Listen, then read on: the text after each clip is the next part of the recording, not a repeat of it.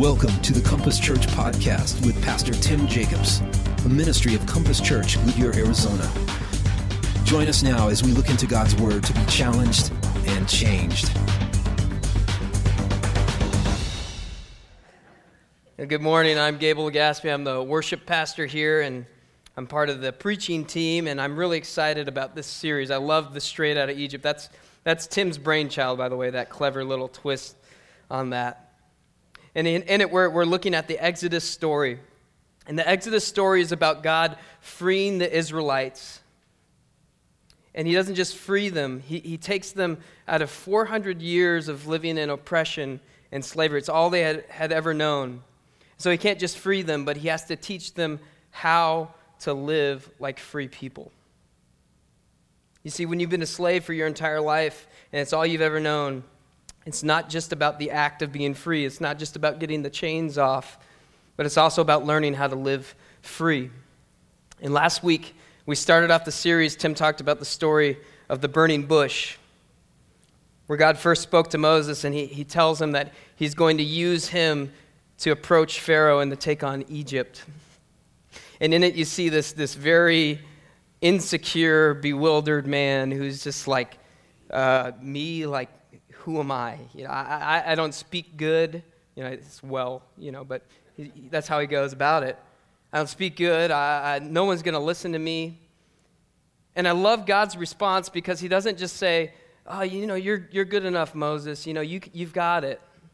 He doesn't say, you know, you is kind, you is important, you is special. He doesn't say you're good enough, you're smart enough, and gosh darn it, people like you. What, how he responds is he says, It doesn't matter who you are, I am. I'm enough. It doesn't matter all your faults. I, I, didn't make a mistake in picking you. I wasn't waiting for Frank to walk through and talk as the burning bush. I was waiting for you. And I'm going to use your insecurities, I'm going to use your weakness so that they know that it's me. Because I'm the one who's going to bring them out of Egypt. And so after this back and forth, you know, Moses throwing out his excuses and God just kind of pushing him along, uh, Moses finally surrenders and he says, Okay, since you know my faults and you're, you're picking me still, uh, what's the plan? And this is where we pick up today. We're going to look at the, the mechanism that God uses to force Egypt and Pharaoh to release the Israelites. We're going to look at the plagues, the 10 plagues of Egypt. And uh, I don't know, it's an interesting story. When I, I remember reading it as a kid, you know, you, you got your pop up Bible or your like picture Bible, and you got this, these little cute cartoon characters of these like Egyptian guys, and the, they're covered with boils. Or, you know, you, you go to Sunday school class, and they'd throw the flannel graph up, and then they put like a, a pyramid there, and then there'd be a hailstorm coming down. They're like, and then God destroyed these things. And then as a kid, your eyes just get really big, and you're like, wow God is really strong and he does crazy things. And as I read it as an adult now, uh, it hits me a little differently. I look at it realizing the destruction that the plagues had. When I read it as though it's actually history, that these things actually happen, the weight and the devastation of the plagues, they, they, they don't sit as nicely Lives were ruined, lives were lost. This was not just a story of, of a bunch of neat little parlor tricks that God did, but rather it's a story of an utter destruction where, where God decimates a people, where he drags Pharaoh out and beats him up, and he puts him in a chokehold where he has no choice but to submit and tap out as I read through the story, what plagues my mind, pun intended, boom, still got it, is this question why does God have to use the plagues? Why is that what he chooses to do? And see, the Exodus story is about God freeing people and teaching them how to live free. And as I read it, I see that God sends the plagues because in order to be free, you have to come to the realization that it is God who frees you. It's God who sets you free. And sometimes he has to destroy false gods. And he has to destroy false senses of security and bring you to the realization so that you know that he is God. If you have your Bibles, uh, you can turn to Exodus chapter 7. That's where we're going to be sitting. The plagues occur over uh, like four chapters, 7 through 11. And uh, this morning, we're just going to kind of look at the beginning part where God says what he's going to do and why he's going to do it. So we're going to look at uh, chapter 7, verse 1 through 5. And like I said, there, it, this is just after they'd had this back and forth between, between Moses and God. Well, I'm not enough. Well, doesn't matter because I am. And Moses goes, okay, all right, so I'll, I'll do it. What, what do you want me to do? Here's what he says, verse 1. Then the Lord said to Moses, See, I have made you like God to Pharaoh, and your brother Aaron will be your prophet. You are to say everything I command you, and your brother Aaron is to tell Pharaoh to let the Israelites go out of his country. This isn't a request, this isn't an ask. He's gonna, you're going to tell Pharaoh to do it. It's a command. And here's where it gets really interesting. But I will harden Pharaoh's heart. And though I multiply my signs and wonders in Egypt, though I hit him with plague after plague, and I increase the intensity, he will not listen to you. And then I will lay my hand on Egypt, and with mighty acts of judgment, I will bring out my divisions. My people, the Israelites. I'm going to show the world that they're different in order to show the world that I'm different.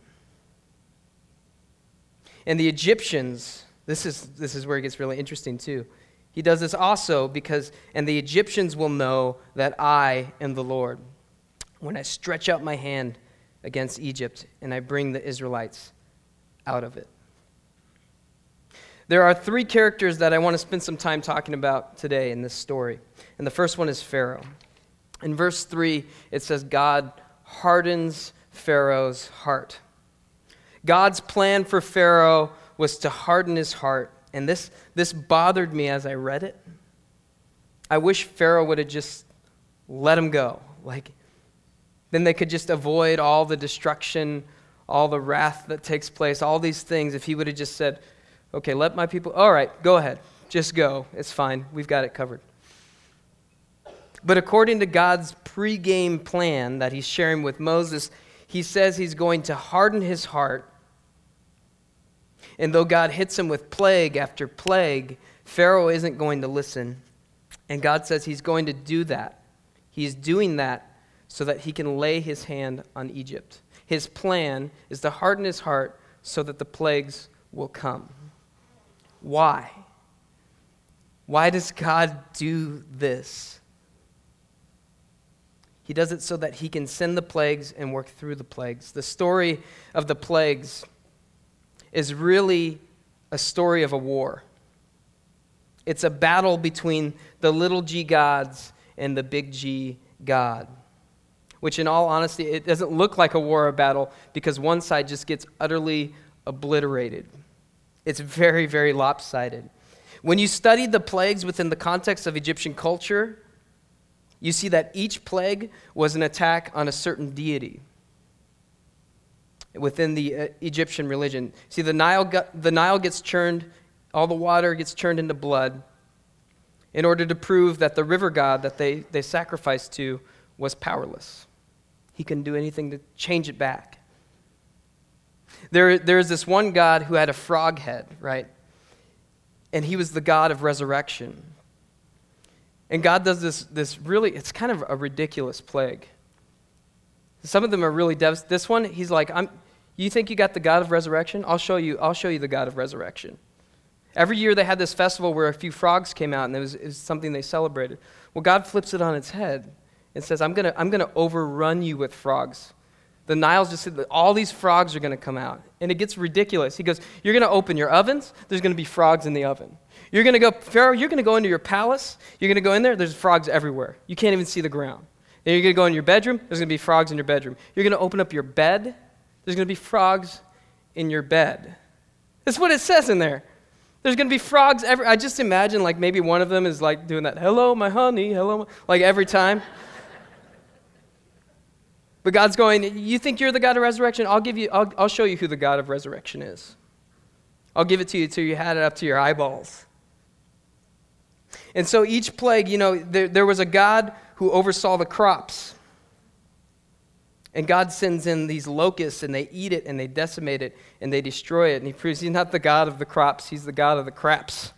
He's got nothing. That's essentially what they said in the olden days. In, in, the, in the Old Testament, when they talk about Beelzebub, that's really just any other God other than God. It's the God of the dung heap. And that's what God is proving that all other gods are just small, powerless gods. He, hit, he not only hits them in their economy and in their stomachs, but he attacks and assaults their faulty ideology and their sense of security.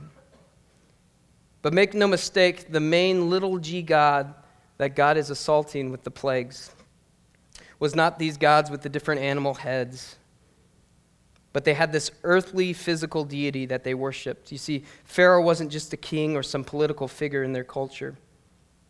He wasn't just some authority figure, but he was seen as a God. He saw himself as a God. For as long as he could remember, people treated him as a God because he was born a God in a long line and lineage of little g gods. He believed himself to be the physical embodiment of divinity and, super, the supernatural. His entire life, his word was always absolute and always unchallenged. No one ever said no to him, no one ever told him what to do. He spoke, and th- things were built. Things that we still marvel at today. And he, you, you think that does something to his ego? He speaks giant pyramids into being. As far as he knew it, the Pharaoh believed he had absolute rule and authority and power. But this God, the God of the Israelites, is smashing him into submission. And I think the reason why God hardens Pharaoh's heart is really quite simple. It's so that it is not by Pharaoh's will and power that the Israelites are free. God makes sure that the story doesn't read, Pharaoh set them free. This story is about the God who sets the captives free because only our God has the might to do so. If Pharaoh had said yes, then he gets to go on believing that he's the final authority, that he, in fact, is a God. But God sets it up so that his pride and his faulty belief that he's a God plays into the whole thing. And he gets to hit him harder and harder and harder. And every time God tells him to let his people go. Pharaoh, he can't give in because the moment he does, he's admitting that someone is more powerful than him. This is why he digs in his heels and his heart gets harder and harder until the last plague breaks him. The last plague hits Pharaoh the hardest. I mean, all the plagues hit him hard because God is telling him what to do and then he's punishing him for not doing it. And each plague is a blow to his ego, his belief in the fact that he's all powerful. And his heart gets harder and harder. But the final plague is more than a man can bear. And it's his, his false beliefs, his ideal that he's a deity is exposed. The final plague is where God sends the angel of death to kill all the firstborn in Egypt who don't trust or follow God's instructions. And this is a direct assault on Pharaoh and his beliefs. There are two things that this plague brings to light for Pharaoh. Number one, Pharaoh thought that he had the ultimate power of the Israelites. If you go back to the beginning of the book, what happens? In the Exodus story, the Pharaoh sees that the Israelites are growing too much in number. So what does he do? Kills all the firstborn. You think about the, the amount of power you would feel you have over a people, over a nation, over the world, when you could just speak and you speak such destruction When God hits him with this plague, he shows him that he does not have ultimate power over life, but the God of Israel does. The second thing it shows him is not only that he isn't a God, but that he is truly powerless against this God. So he believed he had this authority, he had this office, he had his word was divine, it was his birthright. He came as an earthly representative in a divine presence. He was a little g God in a long line of other little g gods, and that line was interrupted with the death of his son. And there was nothing he could do. I mean, his son was supposed to be divine, stricken. The whole line is messed up now. And there's nothing he could do. He does it right within Pharaoh's palace walls. He has this great army. He has stockpiles of weapons. He has unlimited wealth around him, and yet he's completely powerless to stop it. He could not wrestle or do battle with the angel of death. This little g God was powerless against the big G God. See, God had to put Pharaoh into submission because, in order for it to be true freedom, it couldn't just be Pharaoh's ruling or mercy It couldn't be Pharaoh getting the glory by letting them go on, on his terms. God had to bring Pharaoh to the realization that it is God who sets people free. The second set of characters I want to talk about is the Israelites. Now, these are the slaves in the story that are being set free. And in verse 4, God says this to Moses He says, I will bring out my divisions, my people, the Israelites. Now, the plagues occurred because it wouldn't have been enough to just set them free. He could have just like teleported them out. But as I pointed out earlier, it, it couldn't have also been done by just making Pharaoh say yes, because if he had said yes, then the, the Israelites would have always still been under subject to Pharaoh. It was by his, his mercy and his grace that they were set free. But they had to witness that it was by the works of God that they were set free. See, if all you had ever known was that Pharaoh was in control of your life, for over 400 years, he told them what to do, what they will do, what they will eat, where they will live. He wasn't just their oppressor, but in a weird way, he was also their provider. He was, in a way, their authority, their little g God. And God had to decimate this false God because Pharaoh's rule and authority was all they had ever known. And if they had just been set free without Pharaoh's rule being shown as completely powerless, the Stockholm syndrome would have set in. And it would have been so powerful that they probably would have never left. Because I'll give you a little spoiler alert for the rest of the story. They struggle with this concept all the way through the wilderness. They're in the, they, they witness these, these signs, these wonders. They see God beat Pharaoh down. And yet, just a few chapters later, they're, they're by the mountain and they're quick, gather the gold, let's build a golden calf. They're walking in the desert. God's literally making bread fall from the sky. And they're like, well, it was better back in Egypt. We had more food. It's crazy how quick we forget the miracle that God sets us free.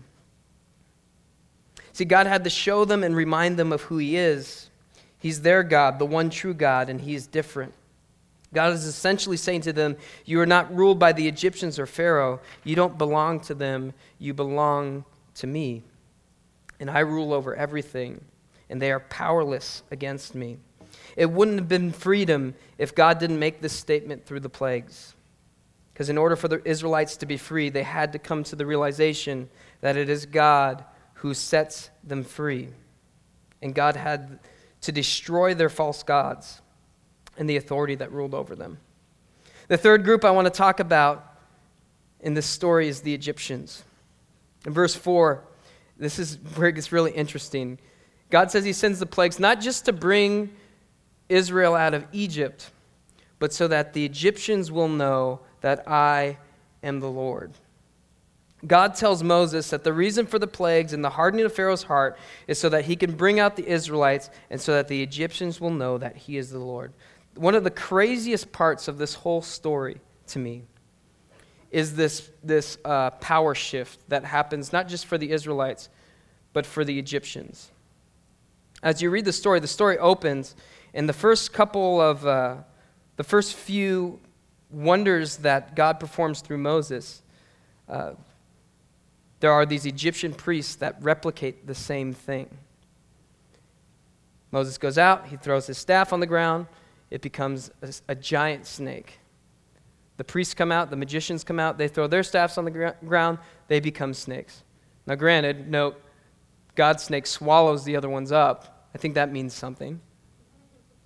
Plague number two God turns all their entire water source into blood. The fish die, go belly up. The place stinks. Pharaoh turns to the magicians. They're able to, to churn, I don't know where they found the fresh water, but they churn water into blood. And it doesn't say that they faked it, it says somehow they were able to do it. Then the frogs. The frogs come. God brings lots of frogs. They're able to, like, poof, there's more frogs. I think what's funny about this story, is quick side note, is that they're not able to, like, fix anything. They can just add more of what is already the problem. We got, we got blood in the water, oh, more blood in the water. We got frogs. We can make more frogs. And that's, that's it. And, and this, because they can, they can replicate these things, it, it actually is like one of the first Kickstarter agents to hardening Pharaoh's heart. Like, yeah, I've got some power too. I've got some tricks up my sleeve. But there's a, a shift that happens by the, by the, uh, the third plague, where Moses slams his staff on the ground and the dust comes up and it becomes these gnats and mosquitoes. So the magicians can't do it. And they're, they're dumbfounded. They're scratching their heads and they go, uh, that's the finger of God. Like, we can't explain that. There's something bigger, and you need to pay attention. But what does Pharaoh do? His heart just gets harder. And what even happens as we go a little bit further, by plague seven, God tells him, Hey, I'm going to send this hail like Egypt has never seen before. It's going to destroy the plants, it's going to destroy all the cattle, it's going to destroy any, any workers or slaves that you have out working in the fields. They're all going to be killed. So Moses, per God's instruction, says this is what's going to happen. You should bring them in because this doesn't sound good, right? And the crazy thing is, some of the Egyptian officials listen. They listen to what Moses says because they see that there is a bigger God at work here than they've ever seen before. By chapter 11, we read that Moses himself was highly regarded in Egypt by Pharaoh's officials and by the people. See, God uses the plagues to make himself known to those who have never known him. We see the very people who are being afflicted getting free because they are getting a picture of a bigger and better God. Pharaoh is a ruler, but he isn't God. There's a God much bigger, and all of creation and all of history are subject to him. This is freedom. They don't have to go on sacrificing to little g gods, but God sent the plagues so that the Egyptians will know him. Because in order for them to be free, they have to come to the realization that it is God who sets people free. And God had to destroy their false gods in order to bring them to that realization. The plagues were unavoidable as we, as we look at this, this verse where he's, God's laying out his plan. They, they, they were going to happen. They were God's plan to reveal himself, to set people free, and to teach them how to be free. And there are plagues in our life that we cannot avoid. Now, we don't typically, I don't think anybody in here has faced like plagues of biblical proportions. Correct me if I'm wrong later, please. Like if you, your whole family was infected with the boils or you had a frog incident. But there are types of plagues that God allows us to walk through in order to reveal himself to us. And I want to talk about these two different types of plagues. There are the plagues of circumstance. These are the events that happen to us, and they're tragic and destructive. In one way or another, they leave their mark on our life and they change us. These are the events that God allows us to walk through because He has a grander purpose and He knows it will draw us nearer to Him and make us dependent upon Him. If you worship and depend upon your own strength, He may take away your health. If you worship and you depend upon your ability to provide, He may send the locusts to eat away your career and your 401k. If you worship your spouse or your kids, He may allow them to be stricken, He may allow them to go wayward. Just to show that those aren't all in all, but that He is. It's a crazy concept that, that only Christianity embraces. That the suffering is what God uses to draw us near to Him. It's, it's insane. C.S. Lewis, in his book, uh, A Grief Observed, where he's, it's actually his journal writings about when his wife dies, he says that God is like this, uh, this great destroyer. He destroys uh, our bad beliefs, basically. He, he says, We build our house of cards. We go, This is what life is all about. This is what God is like. And we build this little house of cards. This is what's really important. And God comes along, and with pain, he just knocks it over. Not to be mean, but just to show you that no, that's not it. That's not me. That's not, that's not everything. That's just a house of cards. Honestly, we, when we're in the midst of it, we often don't feel the purposes when we're in the chaos and the pain. Truth be told, sometimes we won't even figure it, figure it out in this lifetime. It, it really troubled me in the story of Job. There's this guy who just goes through so much suffering. And we read it, and this is, it's great because there's this conversation between God and this accuser, and they're going back and forth. But Job never hears this conversation. He just sees the pain, the affliction, and all these things, and he's asking God why. And the whole story ends with God just going, I'm God. It's crazy.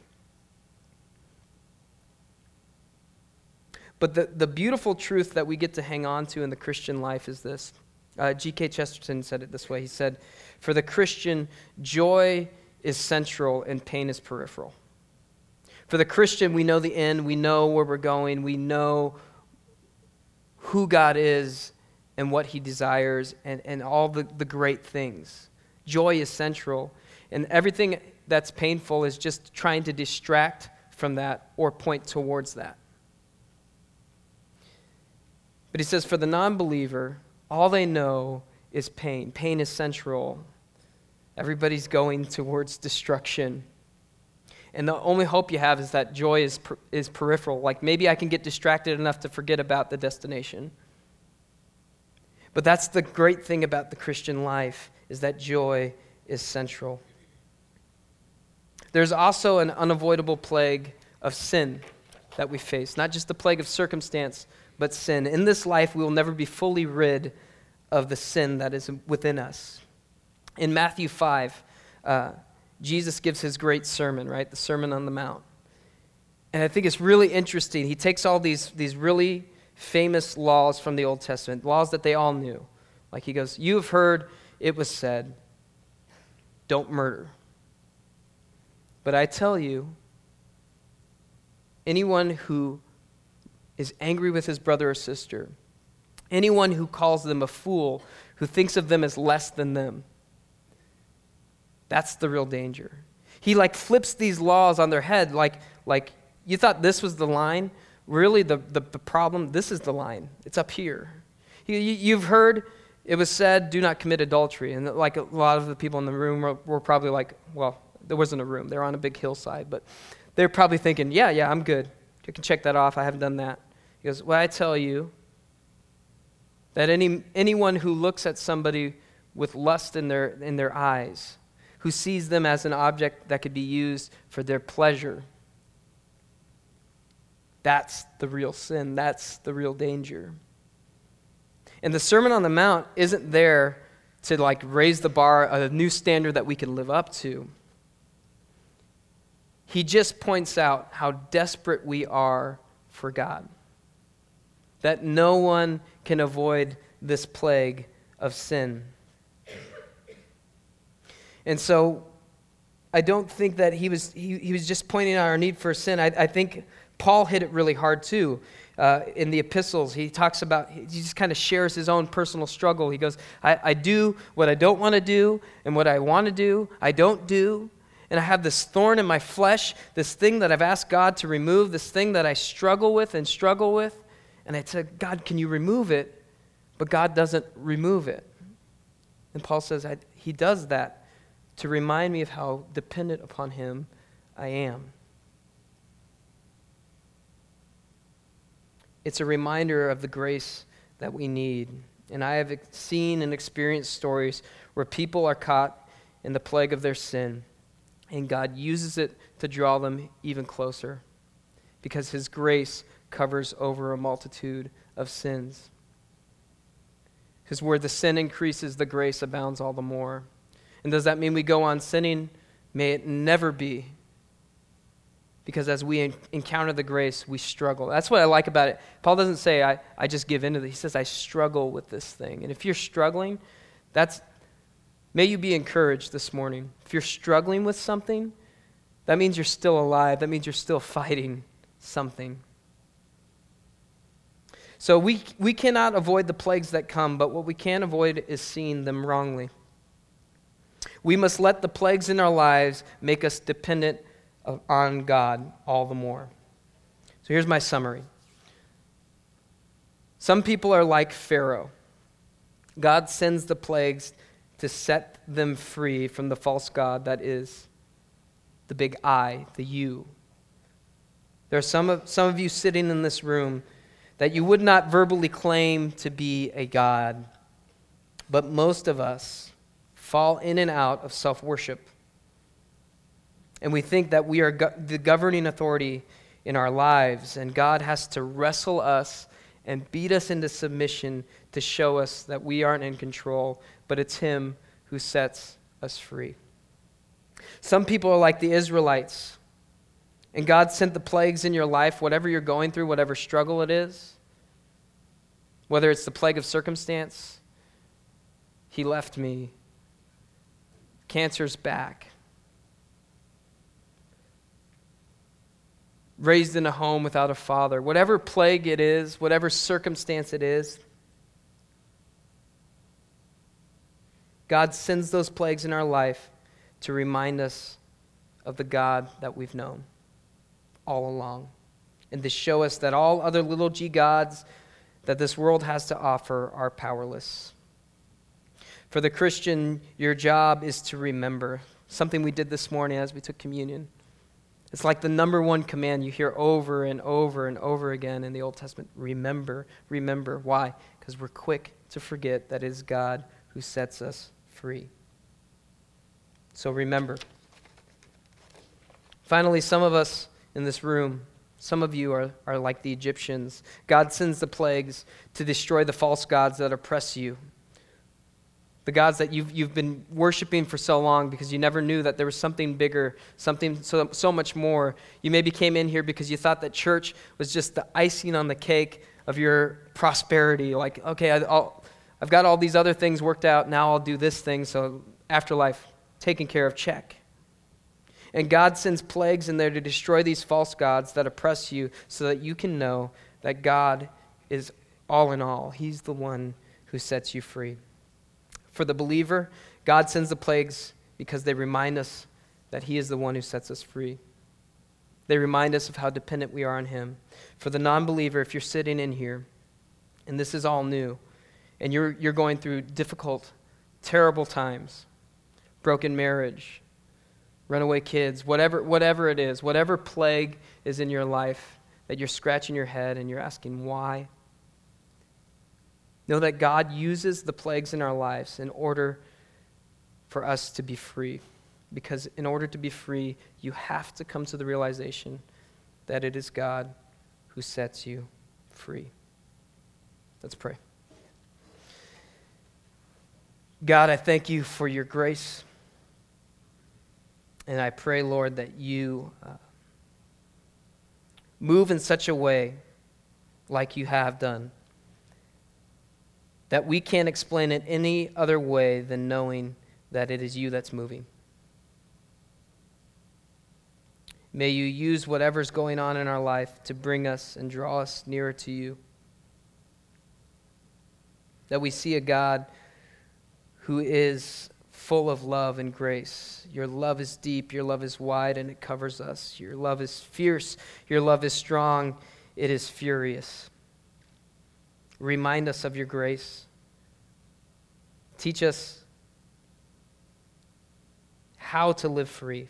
We thank you that you've freed us, but we pray that you continue this lifelong lesson of how to live free. In Jesus' name we pray.